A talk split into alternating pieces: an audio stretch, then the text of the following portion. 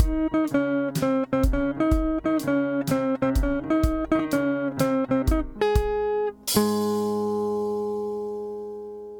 welcome to the first episode of the Life Leesons podcast. I'm Marcus Leeson, and I'll be your host for this series. So, the whole idea of this podcast is just to gain a deeper insight of others. Everyone goes through a different journey in life, and with those experiences, we form new perspectives, new values, and we learn to tackle life slightly differently. My hope is that through these conversations, I can learn from other people's experiences and not just my own. So, for our first episode, I've brought in my good friend, Lawrence Tu. Uh, why don't you go ahead and say hi and maybe give a brief introduction about yourself? Hey, thanks for having me, Marcus. Yeah. um, so I'm Lawrence. Uh, I'm 24 years old. I live um, in Vancouver. I graduated from UBC with a bachelor's of science in uh, biochemistry, and now I work in uh, the pharmaceutical industry.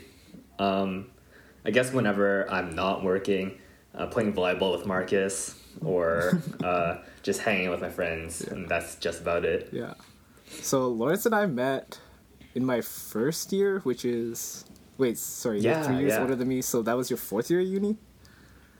Um, yeah, that sounds right. Okay, I think uh, is while I was um on my co-op terms, so it was kind of like in between third and fourth year. Okay, like yeah. I hadn't fully started my fourth year yet.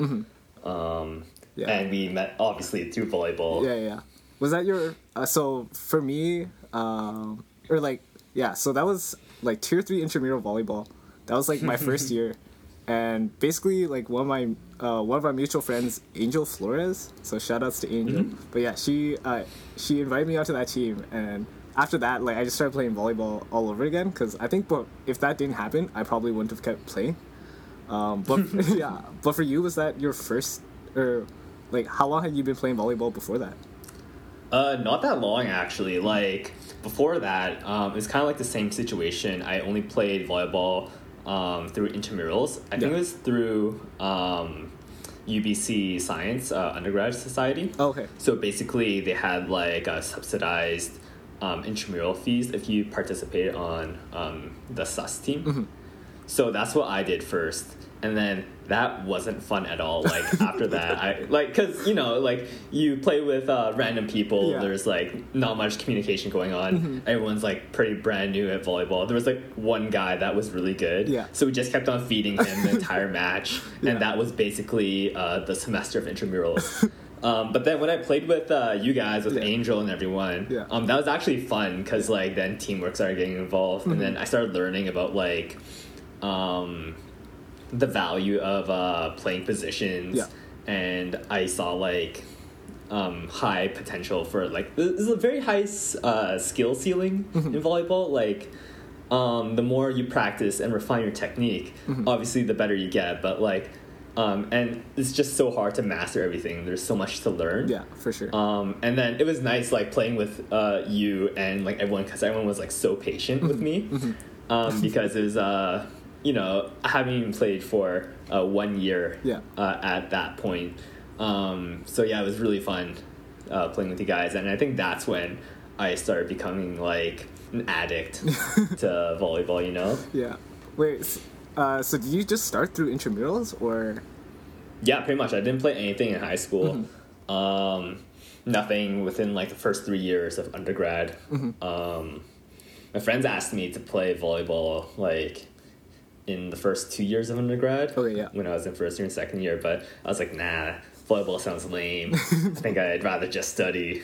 Um, yeah, but after uh, playing with you guys, Yeah. that's uh, what made the difference.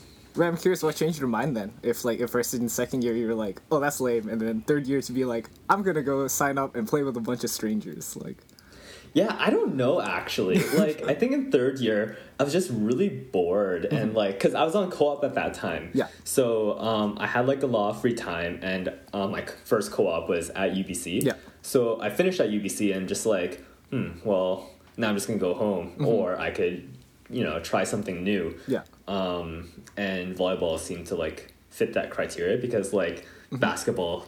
Uh, I really suck at cardio, so basketball, soccer, um, flag football, Yeah. futsal, all that was out of the picture because you had to run so much. But volleyball, I was like, maybe volleyball is a little bit easier for me, basically because like I have no cardio. Maybe that'd be a good fit, and it turns out it was. Yeah, I definitely do feel like volleyball is a pretty good like sport to get into. Like, Mhm. I I think a fair amount of it's like technique based, but it's not terribly difficult to pick up. Mhm. And yeah, uh, I think it's a little bit uh, pretty punishing for Mm-hmm. uh, beginners. yeah, I totally Um, agree. because like if you try to teach your friends like i've been trying to get my friends to play and um like so many things i kind of take for granted like you know passing or serving Mm-hmm, Yeah. kind of like in my mind for some reason i expect everyone to know and like know the basic fundamentals because i'm familiar with it For sure. but obviously not they have never touched a volleyball before Yeah. and then when you try to show them how to set up their platform Mm-hmm. and they start going for like passing, like basic passing, Yeah. um, quickly turns into like a huge challenge because it's just like such a technical skill. Yeah, for sure. Yeah, I'd say the learning curve at the very beginning is pretty rough, and depending on who, Mm-hmm. the types of people you play against or like with, it can be like definitely pretty punishing. I think Mm-hmm. like it's definitely a sport where like you're only as strong as your weakest link, because Mhm, obviously like you you definitely have those teams you play against. I, I I mean I've done this myself too, but you just know who their weakest passer is, and you just serve them all game. and when you're that weakest passer, it's that doesn't feel good. and, Yeah, it definitely does not. yeah. Yeah, I think like unlike basketball and stuff, where you can just have like LeBron James just hard carry a Yeah, team. Yeah, just carrying everyone. Like, yeah. you can't you can't take up an entire court, so uh, definitely a lot of teamwork there required. Yeah, like I also noticed like um, for people who uh, are just starting out, Mm-hmm. their first couple experiences playing volleyball, like the first people they play with can really make or break their like experience Mm-hmm. Yeah. and whether or not they're going to continue playing. For sure. I know, I, I totally agree. I think, actually, fun little story is um, when I was in Edmonton on my co op, I'm not sure if I told you this, but yeah, I had, there was a couple of people that I met. And I remember when we first, when I like first met them, I was like, there's no way these guys have ever played volleyball in their life. Like, um, yeah, but we ended up playing, we were playing like three days a week for like every week. And in probably like the four months, I think, yeah, it was around four months that I knew them, maybe a little longer. By the end of those four months, it was crazy. I would go up there with no blocker, swing as hard as I can, and this like this uh one of the people, she was like this girl, like what maybe like five one. She just be like right there, no block, just exactly where I hit the ball, and just like di- like dimes. Just and I was like like, what the heck? I was like, damn, It's how'd you get so good in four months? Like, if if I kept making that progress forever, like I'd be in the Olympics, bro. Like, Yeah, it's pretty uh pretty interesting like playing with someone who's never uh, touched a volleyball before and then seeing them progress so quickly within like a couple months. yeah, Especially if they're your prodigy. Yeah. They're like your student yeah, and then they become better than you. I'm like, this is unfair. How how can you do that already? um, yeah. So how's or what have you been doing in terms of volleyball recently? Uh, last pretty couple much years, nothing. Yeah. Uh, oh, in the last couple of years. Yeah, or- um because I mean, we played inter like the start of my or the start of your journey in my eyes was that like first um that like team with Angel. Oh, okay.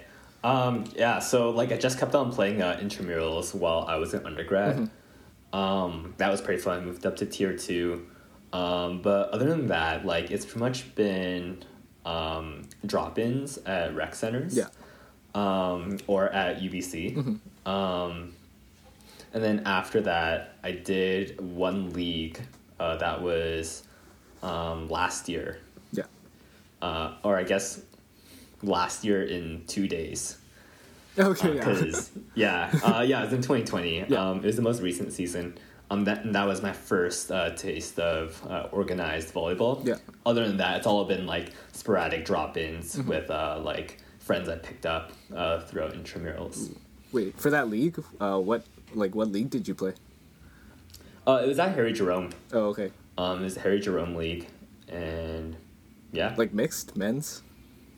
yeah, it was mixed. Oh, okay. It was co-ed. Yeah. yeah. Uh, Um, and yeah, other than that, like, played some grass, um, did some uh, clinics as well. Yeah.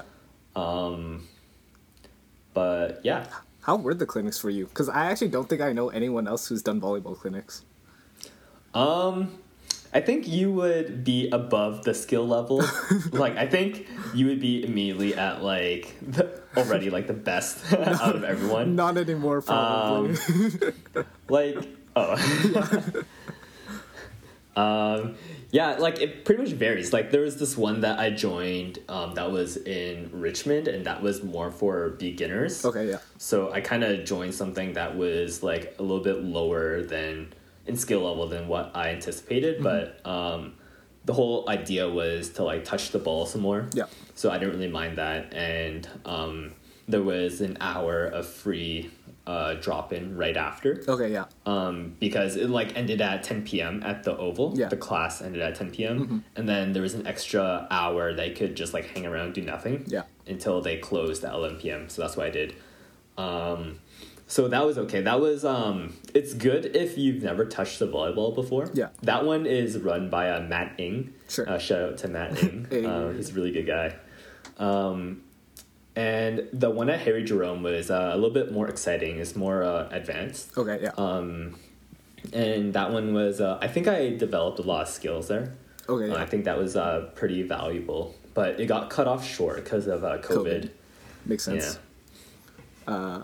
No, I, yeah, I was just thinking it's kind of crazy because uh, just how into volleyball you've been recently. Cause Yeah, I think, yeah, I've been an addict. uh, yeah, I think you've become more of a volleyball addict than myself. yeah, uh, yeah, if you look at my Instagram feed, like you know how there's like Explore, Mm-hmm. it's filled up with like all these like random volleyball reels, all these random uh, volleyball vids, Yeah. and pictures, Yeah. and yeah, it's just highlights. just junkie watching a lot of Haikyuu, Yeah. seeing all, a lot of these like uh, compilations on YouTube, Mm-hmm. fun times. And you know, you know what's like the annoying thing is that I watch them, but it's always like the same clips of the same people every single time. like nothing exciting, um, like gets put on there that's like new and fresh. You know, it's always like Nishida, Yeah. Ishikawa, uh, Ben Patch, like all the superstars, Yeah. and it's the same clips every single time. But some of those superstars are just so good. Where for me, Mm-hmm. e- like even seeing the same thing over and over again, I'm like, how do you do that? Like, that's Mm-hmm. just crazy. Oh, and I've also been uh, listening to um, uh, Gage Worsley, uh, Joe Worsley, and Micah Ma'a, their podcast okay, yeah. um, called Out of System. It's pretty Oh, entertaining. I actually haven't heard of it. Uh, Mm-hmm. Yeah. W- like, what do they do? They talk mostly about volleyball stuff, or just the kind of stuff? Yeah, it's mostly uh, volleyball stuff. Um, they did a couple episodes based on like um, life as a D one student athlete, Mm-hmm. et cetera, et cetera. And then uh, Joe and Micah they moved on to play professionally. Okay, yeah. In uh, Europe, so they've been uh, talking about uh, what it's like there, the training, and like the expectations there. Um, Gage is still stuck at Hawaii, Mm-hmm. Yeah. unfortunately. Yeah. So he's just kind of like sidelined and benched and just like watching uh, his friends play over there. Plus, their season got cut short. I don't know if you Mm-hmm. were following, but yeah, kind of tragic. Yep. Um, yeah.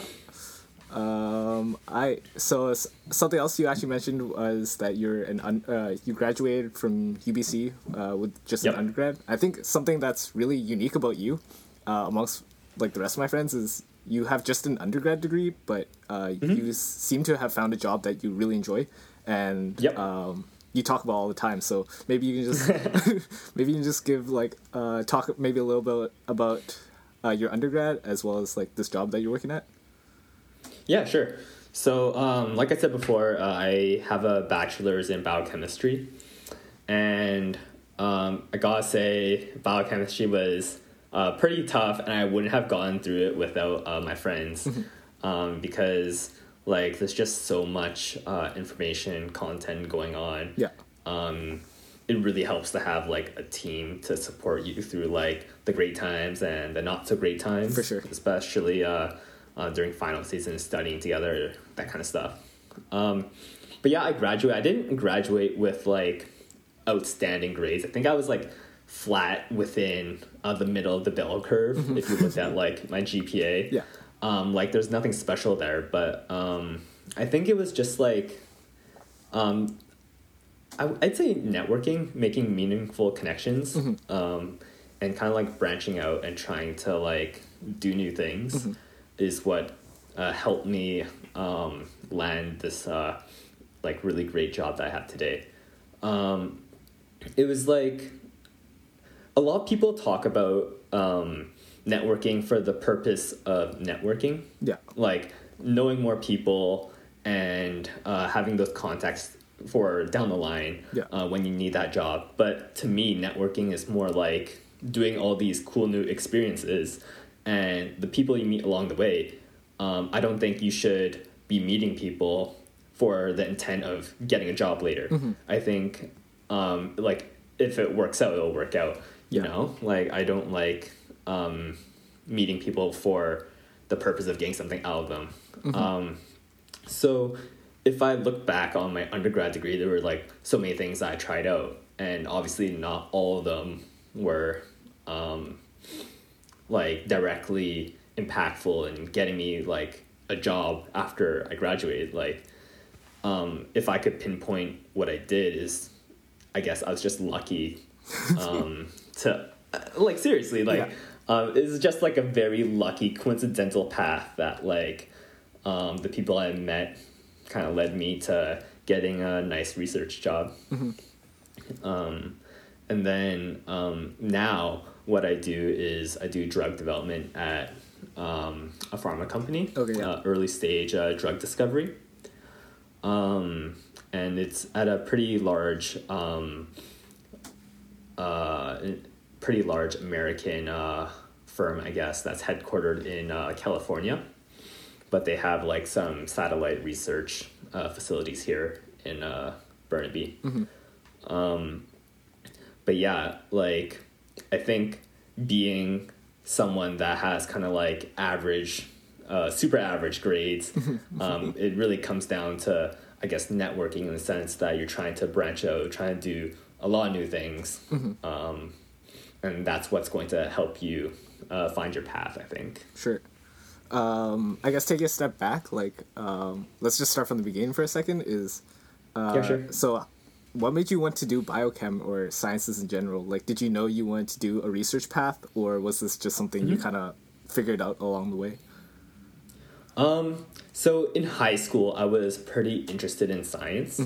Um, well, that was the case in uh, grade 11s and 12, but I didn't really feel that passionate about science. I chose to go to UBC science because that's what everyone was doing. it seems like as like Yeah. it sounds kind of sad, but like that was like the legit kind of reason Yeah. of uh, why I chose to go to school. Um, and then there was always that pressure from your parents, like, "Hey, you should be a doctor," et cetera, et cetera. Um, and then those dreams quickly got shattered after my first round of uh, midterms. Yeah. Um, but as for biochemistry, like that was kind of like a fluke too. I, like um, the way UBC does uh, science major specializations is um, everyone does kind of like general science courses throughout um, first year, Yeah. and then at the end of first year, they'll be like, okay. List out the top three uh, science majors that you want to enter Yeah. and specialize in, Mm-hmm. and then uh, your uh, everyone's like put in and distributed according to their um, GPA, I guess. So I didn't know what I wanted to do. It was like the night before the deadline. I was just like looking at my computer. I had no idea. Yeah. Dude, like I didn't do any research. Everyone's like pushing out like all these like um, meet your career, meet your major nights, Mm-hmm. and I didn't go to any of those. um, and I didn't know what was going on. So I was like, what sounds like the biggest flex major Yeah. if you tell them what you study? Yeah. And biochemistry sounds kind of like a flex. So that's what I went with. So Uh-huh. I did like biochemistry first and then probably like microbi after and my third I don't remember what my third was. Mm-hmm. Yeah. Um, but yeah, they just put me into biochemistry and it just so happened that um, I kind of liked it. Okay. Yeah. Um, second year was pretty tough, but uh, it was pretty interesting. Sure. Um, and interesting enough for me to like continue on and like finishing off the degree. Mm-hmm. Um, but that is the honest description of why I chose my major. but it worked I out mean, in the yeah. end. Uh, when you said you liked or you ended up liking biochem, do you feel like Mm-hmm. you enjoyed the content? You liked the professors? Both? Like, Um, all the professors in biochemistry, they're all like kind of quirky in their own way. they're all kind of like um, funny. Yeah. I guess, for lack of a better word. But um, yeah, the content is uh, pretty good. There's, I don't fully agree with some of um, the teaching methodologies there sure. because like there's a lot of uh, uh, memorization for uh, things that um, we'll never use again. For example, like the Krebs cycle um, and different like metabolic pathways and like um, counting how much energy is being produced by like your cell Yeah. um, which is like it's I sure it's like interesting, but I don't think it had any high value. But there were some other things that were actually pretty um, interesting, both interesting and useful and important to know, and that would be kind of things like uh, organic chemistry. Um, where everything had like a mechanism and a rationale, or things like um, enzyme kinetics, Oh, sure. because um, I saw that as something that would uh, definitely be useful when you're starting to consider like uh, career profession professions down the road. Um, but a lot of things was kind of like a little bit unnecessary, and uh, but overall, I think it I had a pretty good experience um, doing uh, biochemistry. Sure. How about uh, in terms of like experience or work experience? Because you mentioned you did co-op. Um, was Mm-hmm. co-op or the way that you end up getting your job you currently have, or Yeah, okay, yeah, Yeah. Um, so um, it's a little bit of like a silly rabbit hole, but like I stumbled upon um, my first co-op job by Yeah. knowing the right people, Sure. uh, coincidentally. Um, maybe you can elaborate on that. Like, uh, yeah, sure. Yeah, yeah. So uh, the way I got into uh, my first co-op position, so that was at my first co-op position was at CDRD okay, um, in um, a research lab at UBC. It's also kind of like a pharmaceutical drug discovery uh, research lab, but it was unique where um, the scientists took like uh, innovations coming out of uh, academia Sure. and then helping them translate it over to uh, the business side and developing it into um, something that's more marketable. Yeah, Okay. exactly. Because uh, academia, they uh, usually most uh, labs will not have the infrastructure or know-how or the people to translate like interesting discoveries Mm-hmm. into um, clinical trials, for example Okay, or preclinical trials. Mm-hmm. And that's what CDRD is meant to do. They're there to bridge that kind of gap and provide the know how to drive uh, Canadian life sciences and the innovations coming out of academia. So um, that's where I did my first co op job. And the way I got there was by volunteering in a research lab. Um, it's a pretty uh, well known lab. It's run by uh, Brett Finlay, a microbiologist. okay, And the way I got there was by um, participating in uh, an undergraduate uh, club called URO. It's called Undergraduate Research Opportunities. yeah, I've definitely heard of it. Oh yeah, so you've heard of it. Okay, yeah. cool. Yeah, so like my group leader was someone was a postdoc that was working in that lab. Mm-hmm. So um, obviously I didn't know that at the time. Yeah. And at the time I just picked out like a project that seemed interesting, and um, she was running. Uh, I guess she was leading the group behind that project. So I started working with her, and then along with some other people. And after we finished our poster presentation at um, the conference, um, I asked her. I was like, "Hey, do you want any like uh, extra hands in the lab? I'm I have like a lot of free time available right now."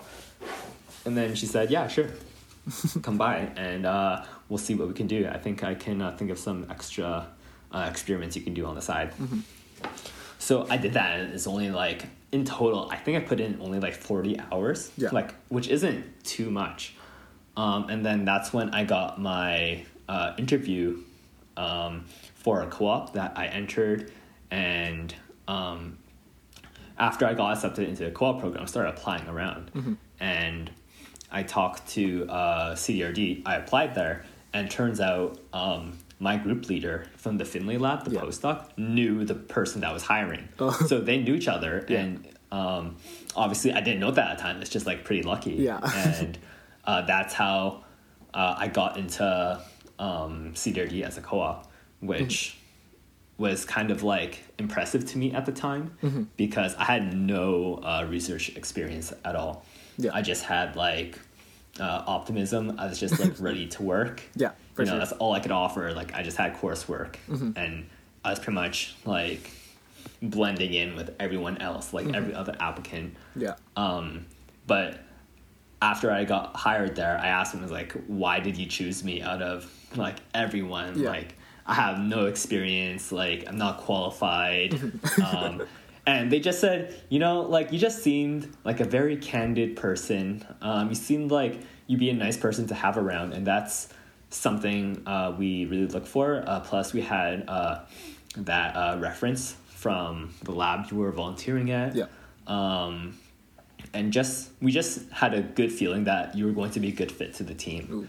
Um, so I guess that kind of experience uh, made me realize that having all these credentials tied to your name is nice and all, but at the end of the day, like people are gonna work with you. They're gonna spend the next couple months with you. Mm-hmm. So um, definitely, like the personality is going to be a huge factor Yeah. uh, when you're interviewing.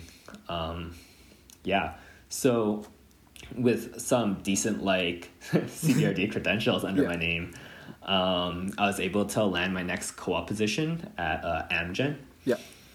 and uh, that's the American uh, pharma company that I was talking about earlier. Yeah. And then um, I guess I made like a good impression. Mm-hmm. And after I finished my undergrad, I was able to apply there and get a job, and uh, continue working at Amgen. Damn, that's awesome. Was there a job search? Mm-hmm. Yeah, so the- it's like super lucky. was your job search the second time around uh, like a lot easier, or now that you had worked at CDRD, or not really? Mm-hmm. Um, I'm not sure. It wasn't hard at all because I applied to two places. Yeah. I applied to AbCellera mm-hmm. and to CDRD. Yeah. I got two interviews and one job offer from Amgen. So that's not too hard. Like I think I was really lucky with timing there mm-hmm. because you know there's all these stories I've seen on Reddit and Facebook and like my friends talking about like how much they're uh, applying to other places Yeah. and uh, not getting interviews in the first place. So For sure. I think I was definitely really really lucky with this. So for me personally, it wasn't too bad because it was so straightforward.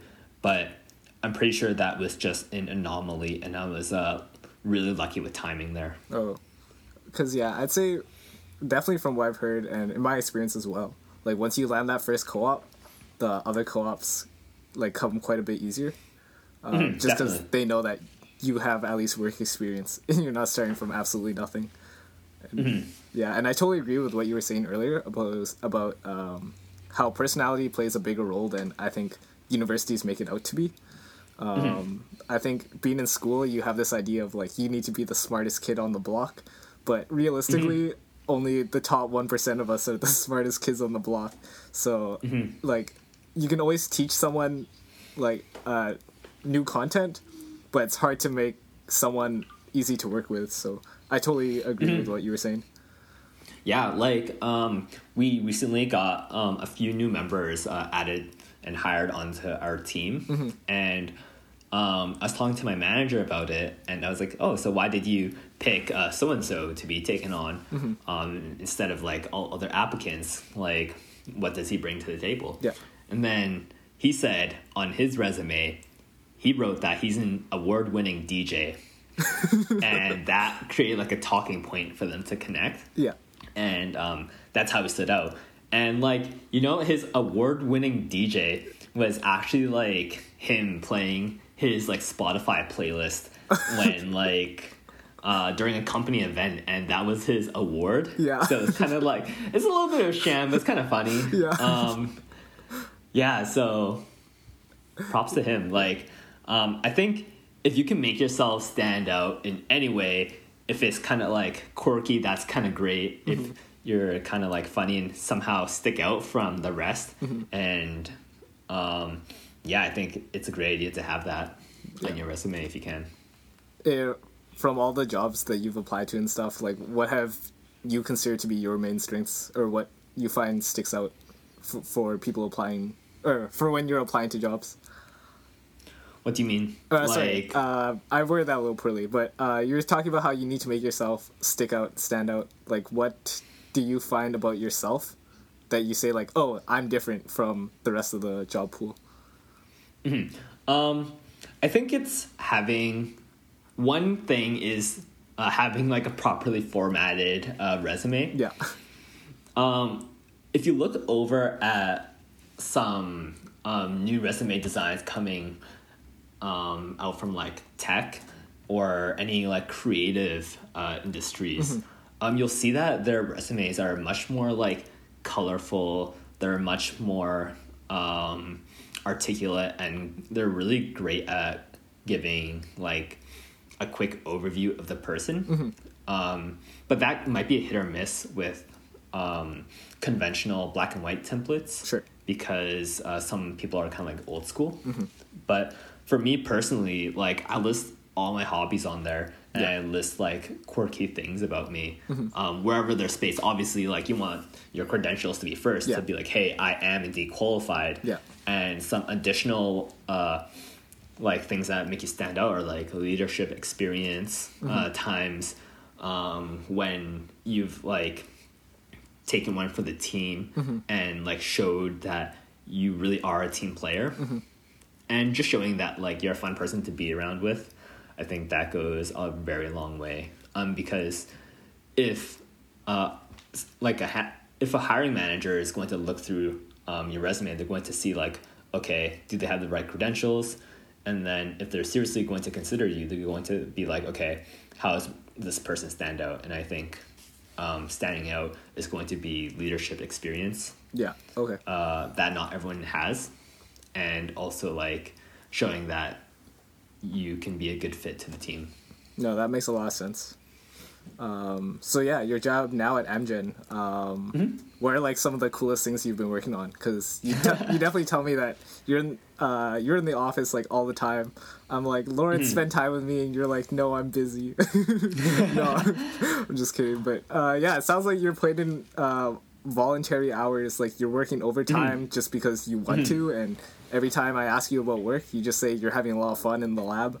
Um, so yeah, what are some cool things you've been working on there, and just cool things you get to do? Yeah, sure.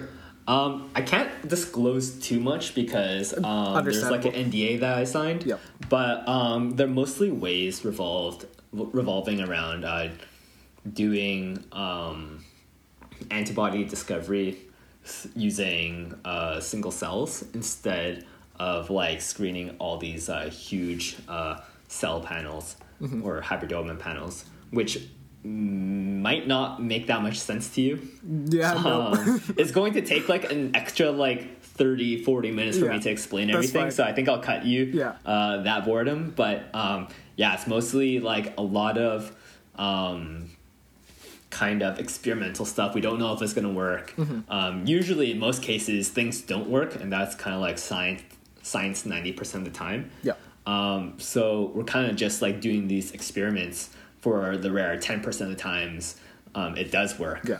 And I think that's what really uh, drives and motivates me Mm-hmm. because like I want to be that person that makes that 10% work, Yeah. you know, and showing my team like, hey, look at all this cool stuff I did. yeah, Um, and yeah, yeah. No, for sure. Uh, that totally makes sense. Like, especially, it sounds like you're doing some sort of cutting edge research, like innovate, innovative work. So th- no, that sounds that definitely sounds. it's not really as glamorous as it sounds like i'll say that like it's it's very ugly side because Yeah. Mm-hmm. like you're there you're really hungry you know and like some of the lab equipment is like literally from the 90s Yeah. like some of the equipment that i'm working with is older than me Mm-hmm. um but yeah it's definitely uh super fun it's like very rewarding No, that's a- that's actually awesome. Um, I'm super glad that you found something you really seem to enjoy. Um, yeah me too yeah. so I guess I have a lot of friends. So since I'm in, uh, I have a lot of friends who are finishing up their last years in university. I'll be finishing university soon, um, and I guess I've just been talking to a lot of people recently, and all of it. Uh, pretty common question is like, oh, do you think you're going to get your master's? Are you going to continue with schooling? Like, uh, I have friends pretty worried about their job search right now.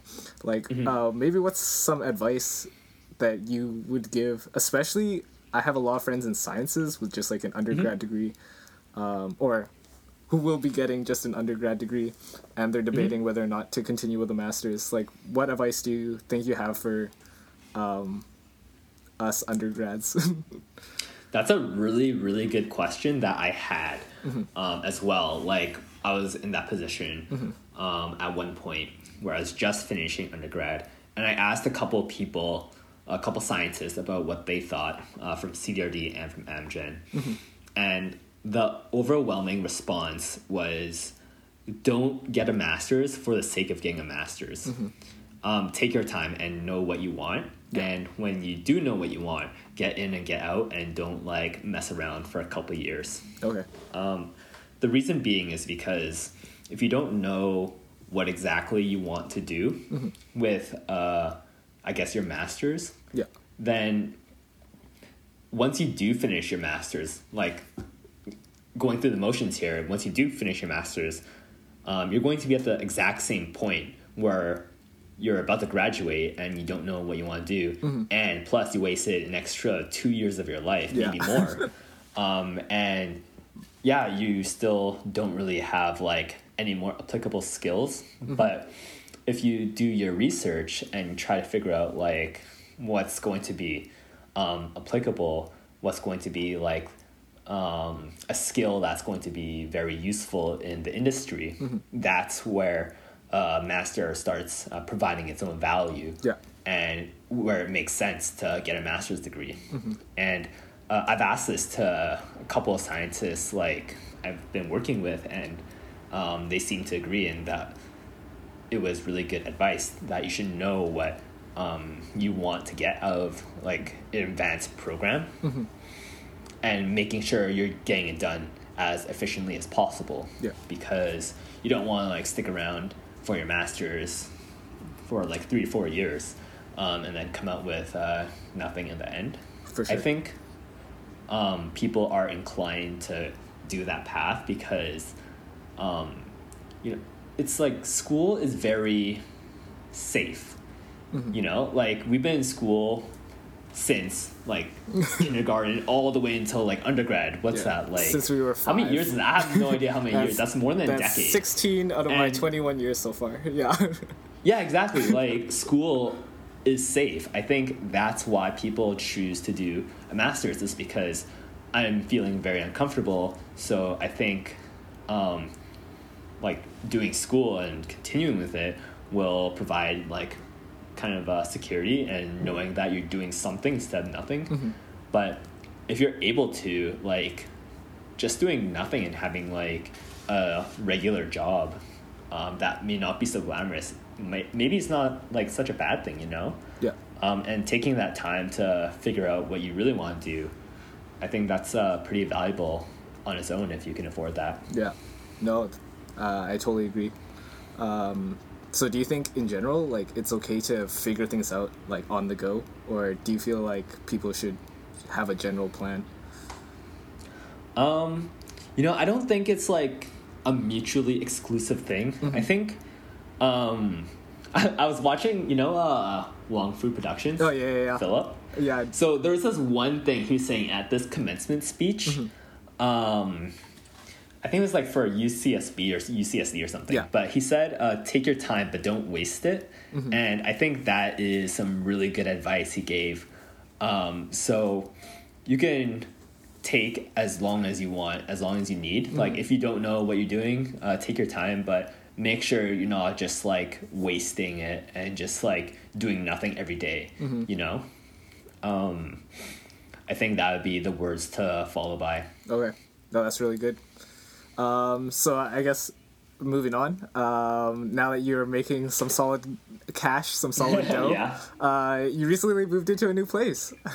so how's that been? Uh, like, has your lifestyle changed, or like what made you want to move out? All that kind of stuff. Um, sure. So, um, it was kind of weird. Like, I didn't really have plans about moving out until like, um, I guess one year after working. And one person told me, like, you know, moving out and renting isn't so bad. Um, and like, if you compare it to, um, say, buying a place and paying off a mortgage, Yeah. like, sure, that uh, makes sense if you're going to stay in one place uh, for a while. But if you're going to buy and sell and move around, then it makes more sense to rent and invest uh, the difference. okay, yeah. So that's what got me thinking, and I realized that like, um, hopefully I get to keep my job for a while, but maybe one day there will be a period of time where um, things aren't going so well, and I have to find a new job. Well, Yeah. the place I'm going to be looking is probably the states because their um, pharma industry and I guess life science industry is uh, much larger there compared to Canada's. Okay. So uh, movement is still like a very real possibility. Yeah. And then that's kind of like what kickstarted like this whole idea of like moving out and everything happened so abruptly. I just started looking at um, Facebook uh, marketplace ads for places to crash Yeah. um, found like a pretty cool place with uh, what seemed to be a really chill roommate, which he is thankfully. Yeah.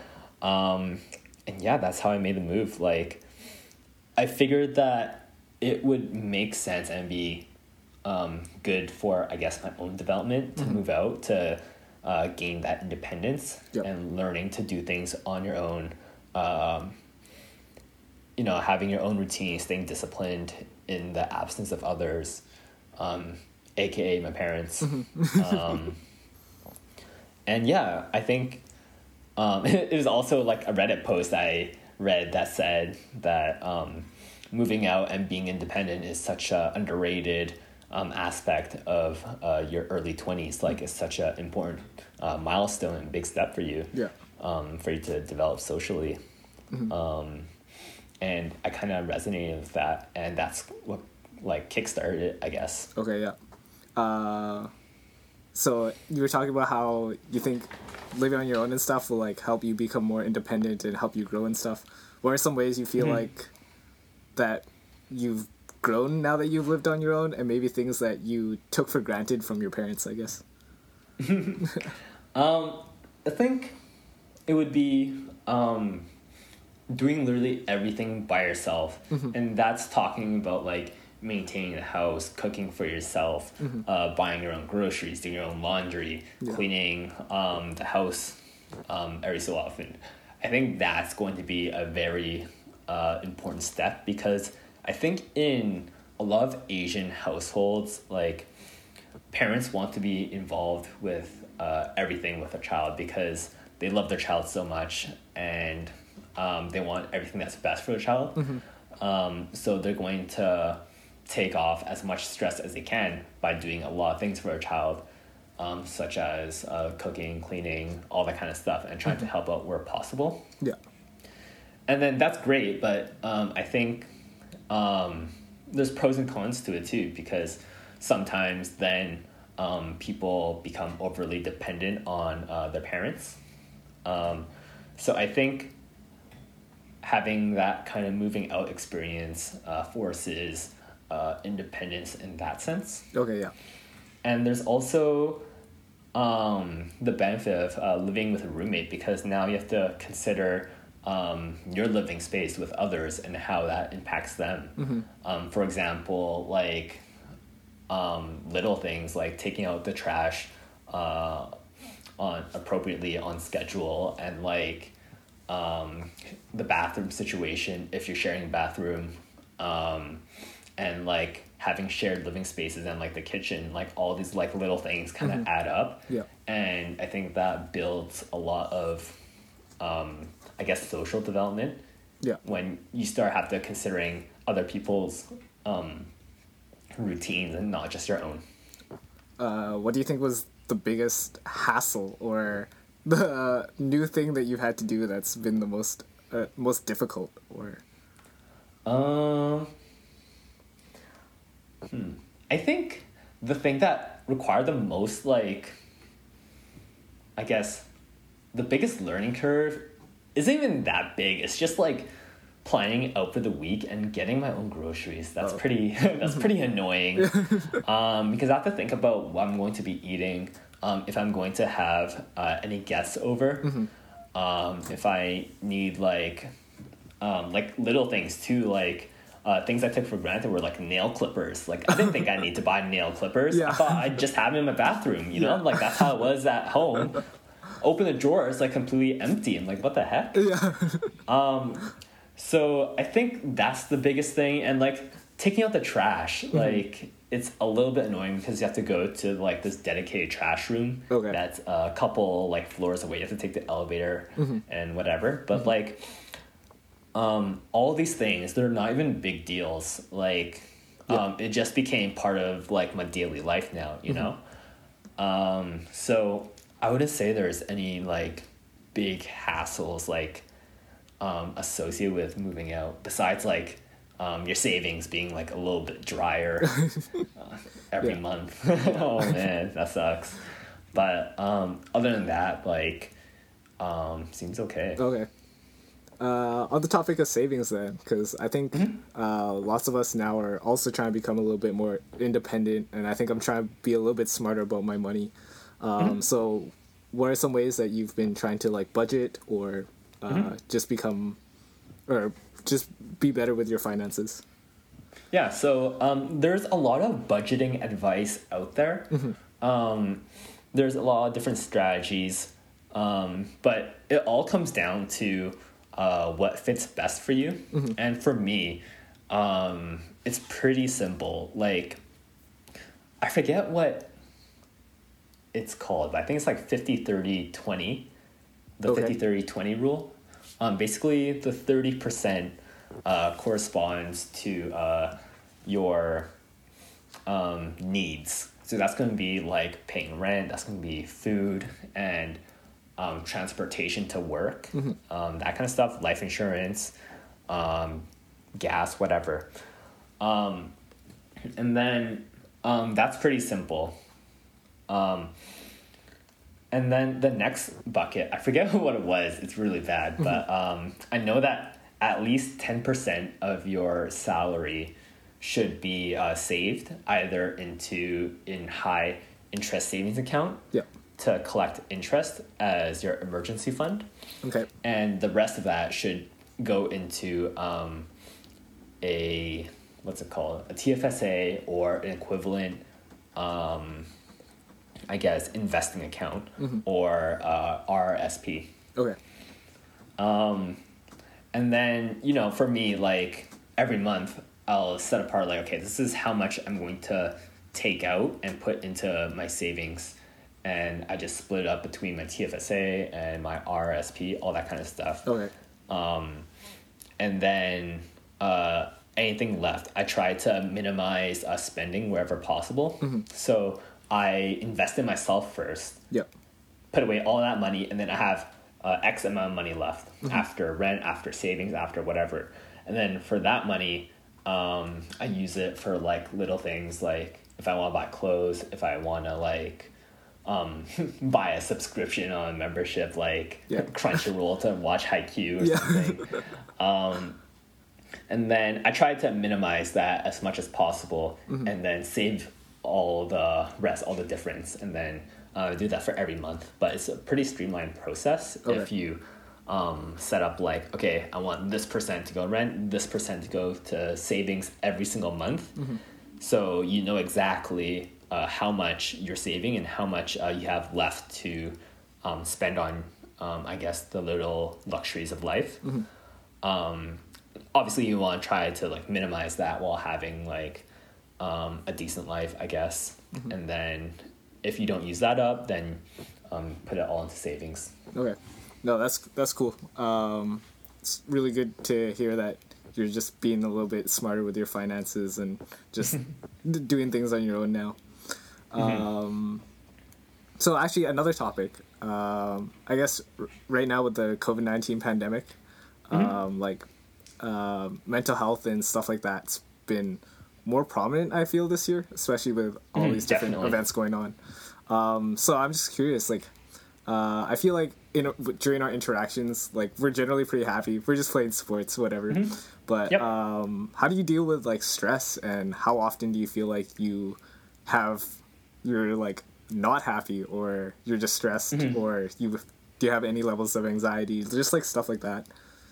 Yeah, um, it's actually something I really struggled with um, when I was working um, because um, I'm not sure if you heard about it, but it's called uh, imposter syndrome. Oh, for sure. Actually, this was pretty recent. I had a conversation about this, but yeah. Yeah, so I have like crazy imposter syndrome at work because everyone's like so um, smart, talented. Everyone's been um, working in the field, in the company for like 10 to 20 years, way more years than me. I just started Yeah. and like I didn't have that much experience or credentials to back it up.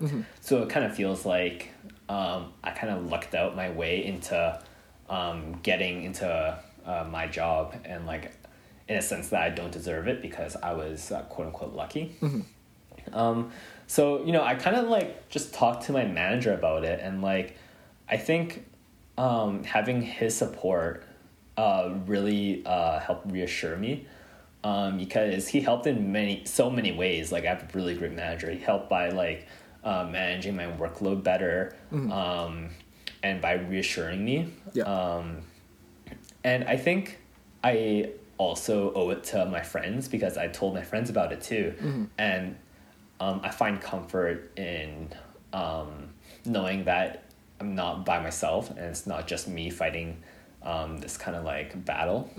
Um, I think that's going to be the main sources of like, um, I guess, resources and uh, support that I'll seek out is mostly friends and making sure that um, everyone knows. Like, thankfully, like it hasn't been too crazy, too out of hand Sure. um, recently, Yeah. or I guess this year. So I've had like the luxury of not needing to deal with anything more serious. but it's definitely a thing. Yeah. So mostly just talking to other people and just communicating your feelings, I guess. Yeah, exactly. Just um, I I think it differs for everyone. There's not like a one size fits all solution. For sure. Uh, Um, but for me, like my, I guess coping mechanism is just knowing that uh, I'm not alone in uh, these situations, even though like sometimes it really does feel like you're alone. uh, on the flip side of that, then, um, what are some things that you generally get like really excited about, or? When I do something nutty in volleyball. Um, yeah, that and like um, in the summer, it was always like um, like a pretty social related thing. Like whenever I got to hang out with my friends or play volleyball, I always looked forward to doing those things. Um, now it's kind of hard to have that kind of thing uh, to look forward to to get excited about.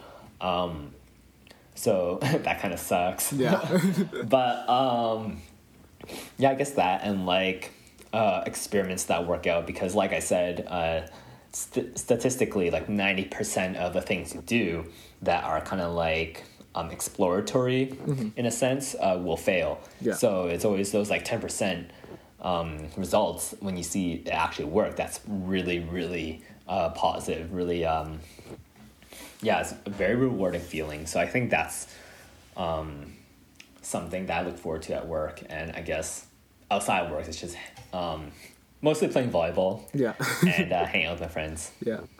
Um, actually, so uh, interesting because so you were talking about how your lab procedures or tests uh, they'll often fail. Uh, and then sometimes you just get like that one really good run or whatever. I feel like that's kind of analogous to life. Lots of the time you'll try something and you just don't succeed for a long time. So, um, in terms of life and just whatever you're working on, how do you manage to stay motivated and keep working on the things that you want to work on? Because definitely failure is a uh, deterrent in a lot of things. So, just where does your motivation come from, and what keeps you going for the most part? Um, I think like motivation is a pretty fleeting feeling. I think it's pretty temporary. I think more importantly, it's uh, discipline and trying to be disciplined, even though you're not motivated. You know that um, for the future you, you kind of like owe it to yourself to do uh, exactly what you need to do because it's a responsibility.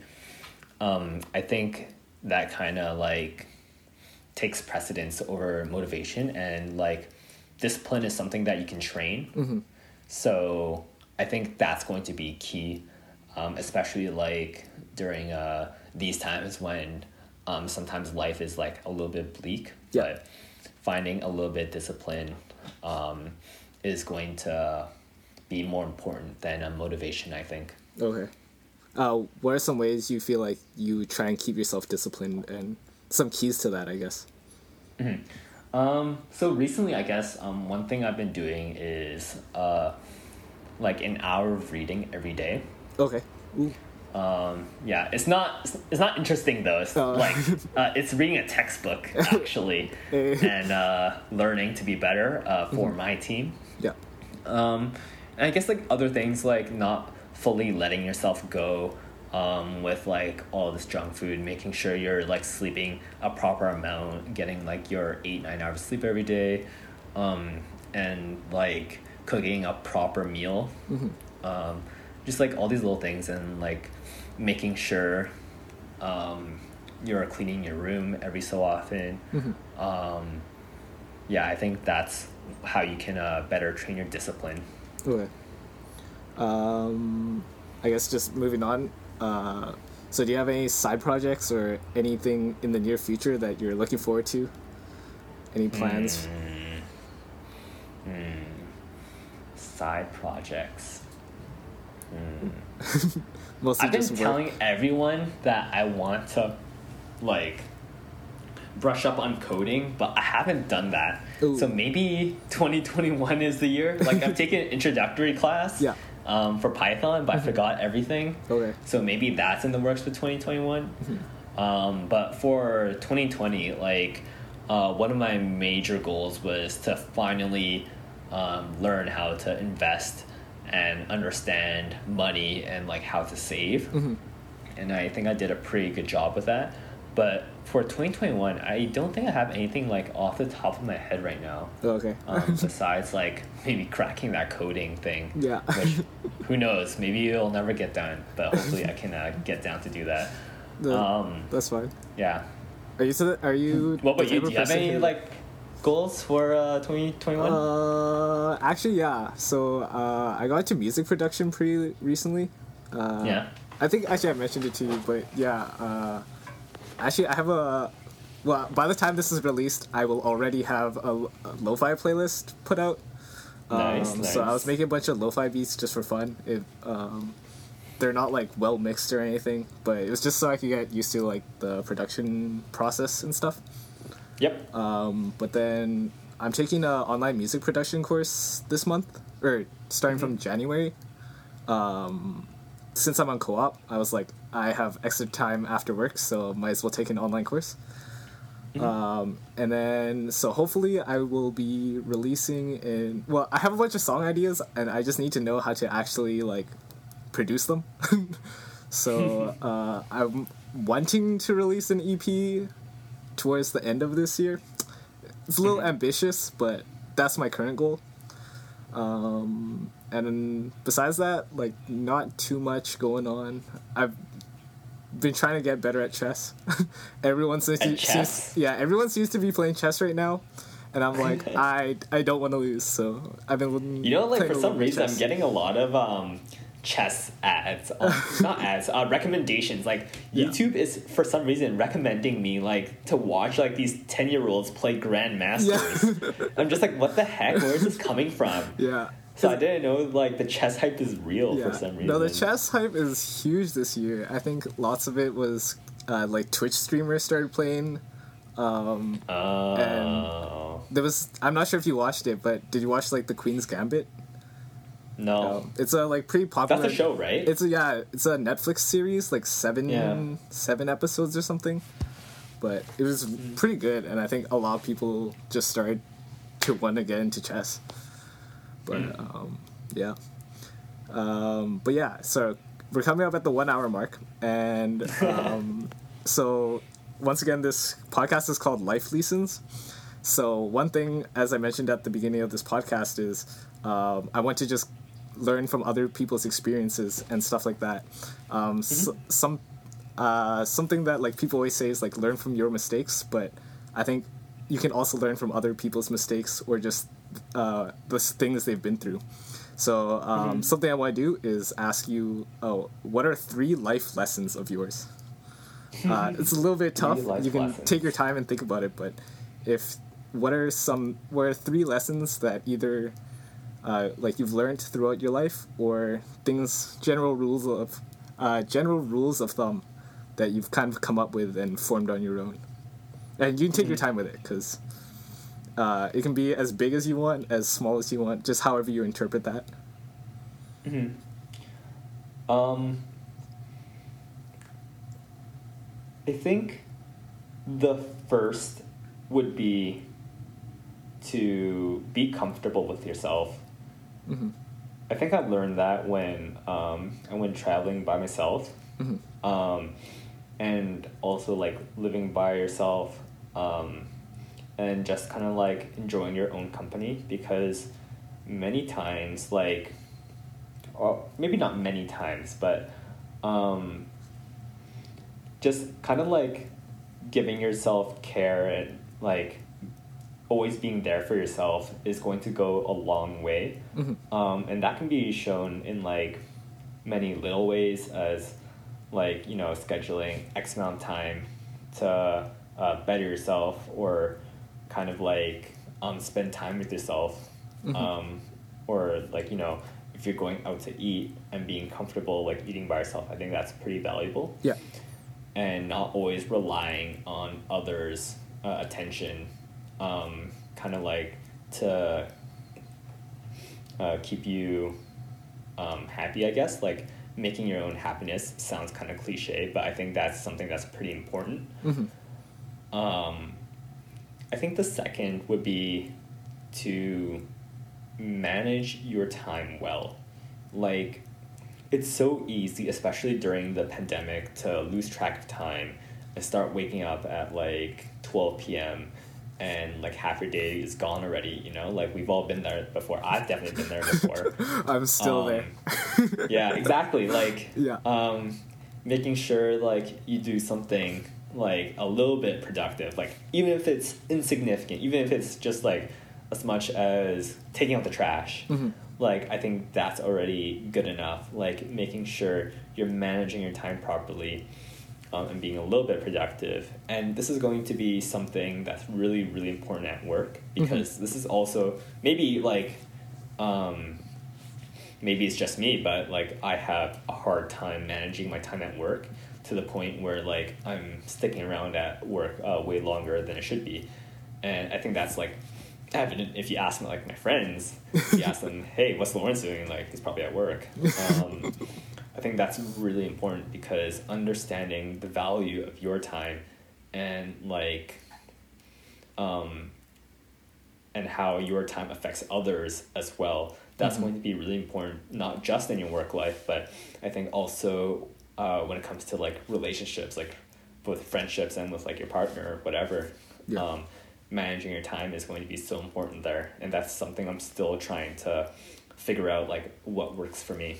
okay I think the last one is pretty simple. Like, uh, just treat yourself every once in a while. Like, life is already hard enough as is. I think Yeah. it's important to take time every now and then to like splurge and like cut back a little bit. mm-hmm. Um, yeah, I think um, just take it easy and don't be so hard on yourself because that's also something um, I think a lot of people have a challenge with Mhm. is um, kind of being too hard on themselves and like you're your own harshest critic okay and that's something that's kind of like floated around a lot Mhm. um, especially at uh, I guess my workplace yeah and um, yeah, just don't be too hard on yourself and um, try to treat yourself every once in a while because life is already hard enough as is. Okay.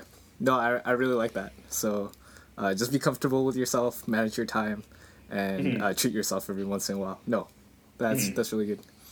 Um, so then, very last thing is um, I'm gonna start giving out these like friend awards because Okay. uh, I think uh, you always want to surround yourself with like friends that support and motivate you and like add something to your life. So uh, I just like to commend you for how you always inspire me uh, every time I hear about how much you love your work, um, and just to me you're just like that older figure who I can who's just like a few footsteps ahead. So I can uh, I can o- you like just help lead the way, and I can always like look up to you and be like, uh, just look at the way that you interact with other people, uh, as you mentioned, and the way that uh, work just makes you so happy. It makes me want to find s- uh, my own passion and uh, create relationships in the same type of way. So uh, I admire, I just admire you, and um, I just thought uh, I'd verbally show my appreciation. um, but yeah, also thanks for I have here. Uh, thanks for keeping me. Dri- thanks for keeping me driven, both literally and physically. um, but yeah, no. Uh, thanks for uh, being on here. Is there anything you want to plug? Any social media handles to uh, so other people can follow you on your journey? Nah, I'm good. I'm not too big on social media, Yeah. so I think I'll sit down on that one. But um, thanks for having me. This was uh, really great. Yeah, no, I appreciate it. Um, and yeah, so thanks to everyone who's listening. Um, we'll see you on the next episode. Bye. See ya.